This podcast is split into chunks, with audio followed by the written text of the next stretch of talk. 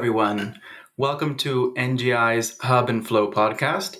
I'm Chris Lenton. It's Friday, May 28th, and today we're lucky to be joined by Lourdes Melgar. Lourdes is currently a non resident fellow at the Center for Energy Studies at the Baker Institute and research affiliate at the Center for Collective Intelligence at MIT. Welcome, Lourdes. Hi, how are you? Good afternoon, everyone. Thank you very much for being with us. So, there's really a ton going on in energy this week and in Mexico with the elections coming up, so much to talk about. But why don't we start by talking about the Mexico elections and, and what's at stake from an energy perspective? Analysts have sort of said that if, if Morena were to win a supermajority in the lower house, which would mean a supermajority in both houses of Congress, that Lopez Obrador would be essentially able to do whatever he wanted to do in his final three years. What, what's your take in terms of what's at stake for energy here? The uh, June 6th elections are going to be critical for the political landscape in Mexico. It's not only that we are electing the lower chamber, 500 people, but it's also that we are renovating Congress's the local level in, in the in the 32 states, and also we are voting for governors in several states. So it's really a, a, critical election, and it's a huge election by in terms of a midterm election. Usually there are smaller elections, but what does it mean in terms of the energy sector? Where, as you know, President Lopez Obrador presented two new laws that basically overturn in big part the energy reform of, of 2013.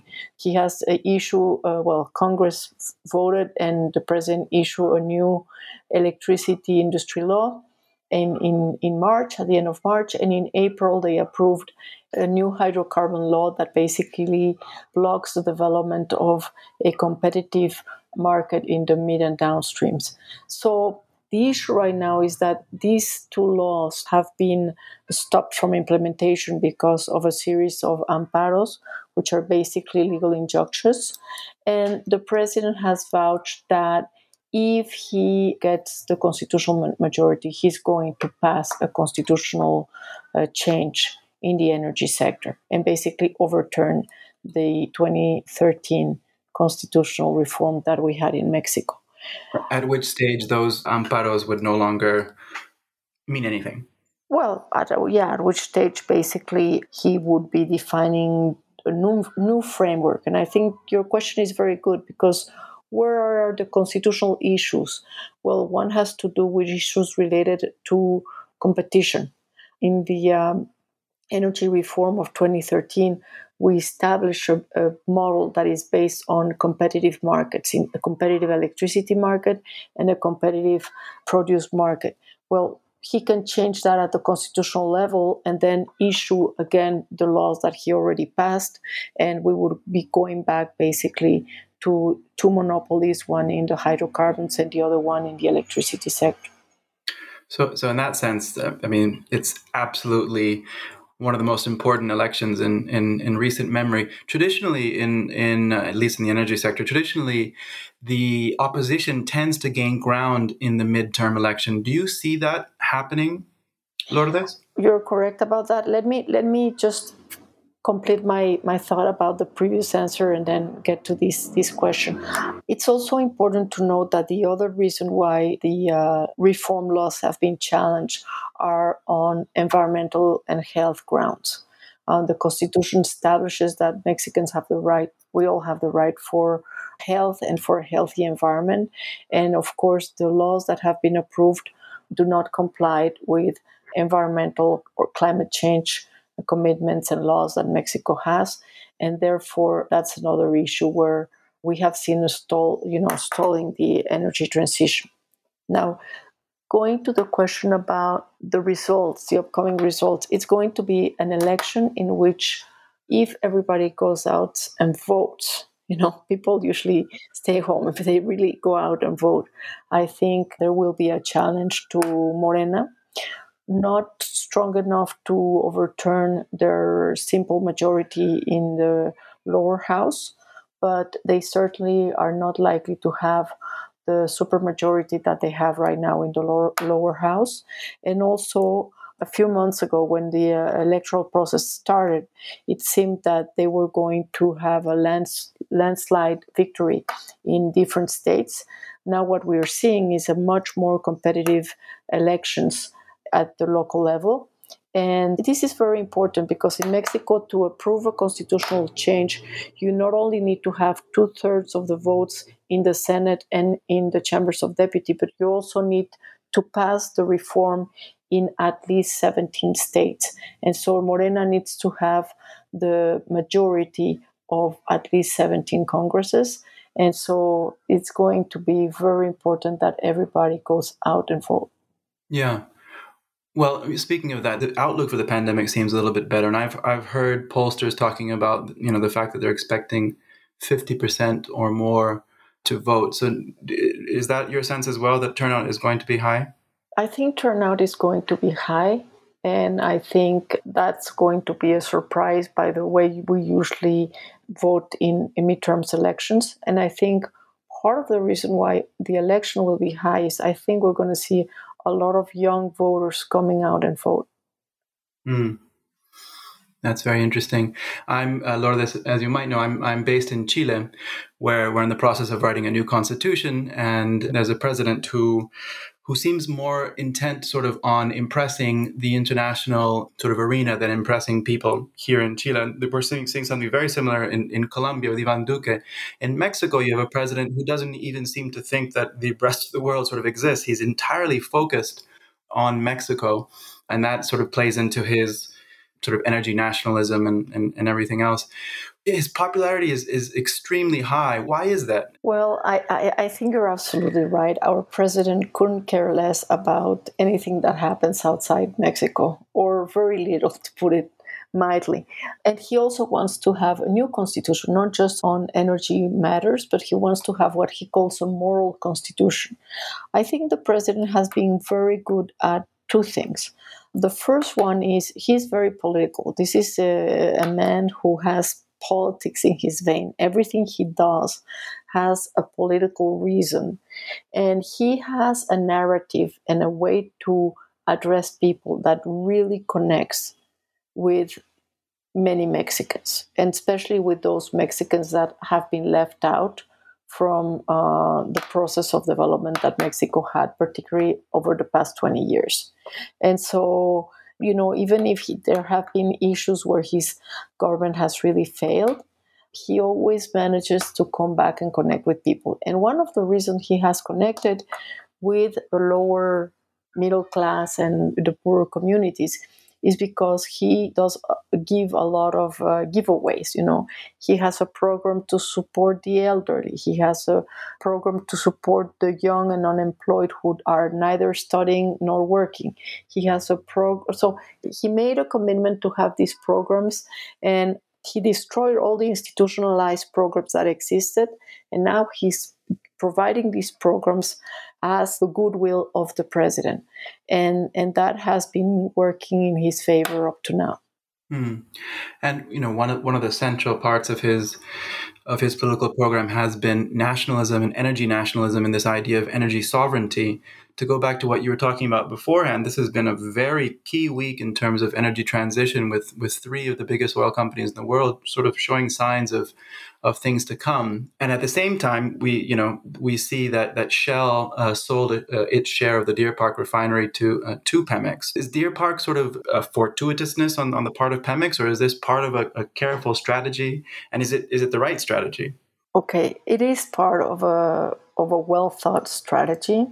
Uh, the president has committed to make sure that we Mexicans only consume Mexican gasoline and so one of his key projects, he has three big projects, and one of them is building a new refinery, which he's building in his home state, Tabasco, Dos Bocas refinery.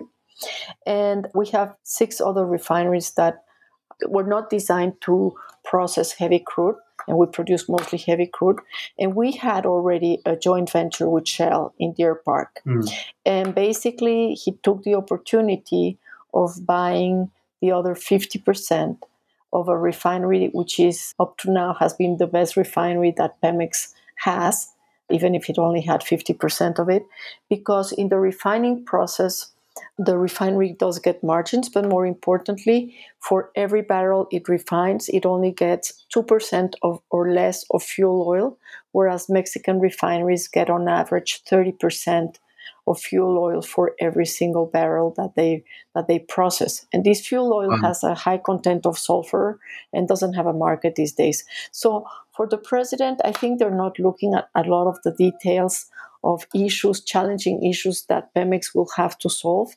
It's you know a great announcement prior to the election, and I think he's already setting the ground for what will come in part of the 2024 election in terms of saying, you know, I committed to building a new refinery. I committed to making sure that Mexicans were consuming Mexican gasoline at low prices, and he's going to do anything that is in his hands to comply with that.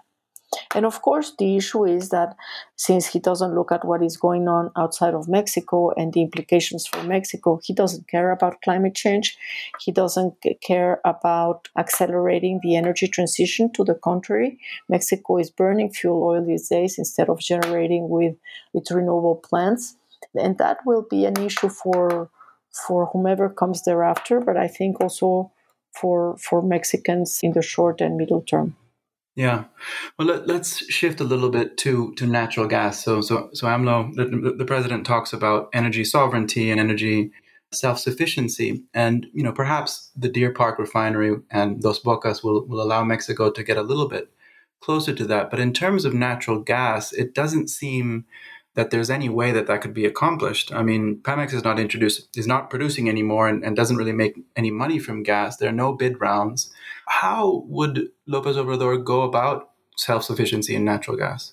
the way he would go about it is not caring about it. no. Well, what, what I want to say is nat- natural gas has not been a priority for this government. Actually, one of the uh, things that the prior administration did was to develop all the infrastructure, pipeline infrastructure, to be able to import cheap natural gas from the US, particularly from Texas. And we were getting natural gas at very competitive rates because, as you said, Pemex production has been declining, and Pemex only produces for really for what it needs in its uh, activities, in its processes. And uh, Lopez Obrador administration stopped all the bids for developing both conventional and unconventional natural gas resources in Mexico.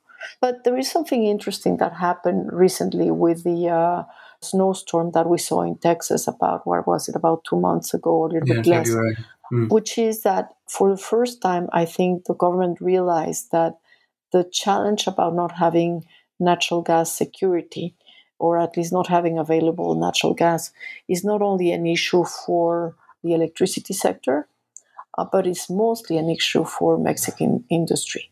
And that mm-hmm. this really puts at risk the competitiveness of Mexico. And I think the president does value the competitiveness of Mexican industry as a you know manufacturing hub that can export to the world. Mm-hmm. So thus far, we really haven't seen a change in strategy, but there are already some talks about things like uh, increasing storage, like maybe yeah. going back to some of the plans that Cenagas had about building, you know, strategic reserves. You know, I think it's not a central part of the conversation, mm. but it certainly could begin to become part of a conversation.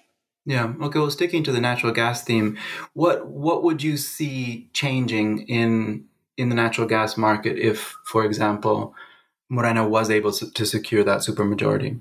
It's hard for me to speculate because I could get to something really absurd, like saying, you know, we're not going to import any more natural gas from the US, but they would really hurt the Mexican economy. And I think that's one of the things that the president has really been trying to ensure the macroeconomic numbers look good and that, you know, he can claim that he's generating employment. So I, I don't think that they would really go against it. In terms of the natural gas contracts, already at the beginning of his administration, we saw the renegotiation of the long term contracts that uh, transportation contracts for importing natural gas, and he already claimed victory to that.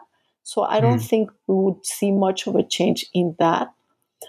What could be interesting is if somebody in Morena comes up with an idea of, you know, taking resource nationalism to natural gas and either creating, instead of a Pemex, Pemex is Petróleos Mexicanos, maybe Gas Mexicanos, and creating a company that will try to develop the uh, conventional natural gas resources. And I say the conventional because the president has banned fracking. It's mm. interesting. Fracking, he has banned it in the rhetoric. It's not banned by law. It's not in the law. Yeah. But at least in the short term, let's say over the next three years, I don't see much happening in terms of the dynamic natural gas market in Mexico. I think things will stay as they are. They will make sure that they continue to work. The government has supported this idea of having uh, LNG plants that can export to Asia, the, the Costa Azul project that Sempra, well, IEnova, Sempra have uh, in, in, in Baja. But, you know, all of these are still projects that we will need to see the details of it. And things could change in three years when a new administration comes, uh, to, uh, you know, to govern. Yeah.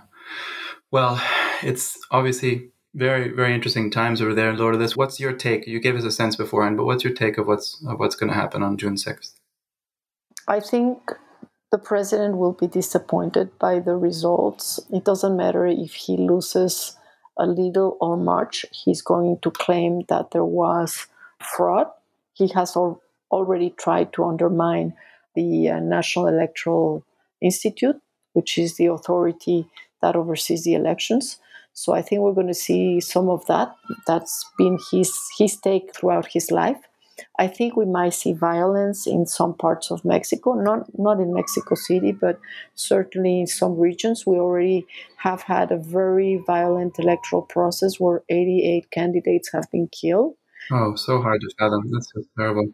Yeah, because we are electing municipality. I mean, we we have a huge election. We never had except for presidential election. We never had such a big election uh, at the midterm. So it's been terrible. But mm. I think, uh, I hope that we are able to find a way to limit the violence, to limit the, the rhetoric, and, and, and move on. I'm not sure of that because I think the president really wants to deepen his, you know, what he calls his fourth, the fourth transformation of Mexico. Mm. He really wants to speed up the implementation of all these changes. And I think his view is already on the 2024 election. In Mexico, we do not have re-election. It is banned by the constitution and by our history. Mm. But there are concerns about whether or not the president wants to stay in office or at least to lengthen his period in office. And I think this, this could create a lot of political chaos here in Mexico. Well, let's hope that that chaos doesn't occur. Lourdes, thank you so much for your time and for your, your expertise, and I look forward to connecting again in the future. Thank you very much for the opportunity to to talk with you about these issues and with your audience as well. Great, thanks.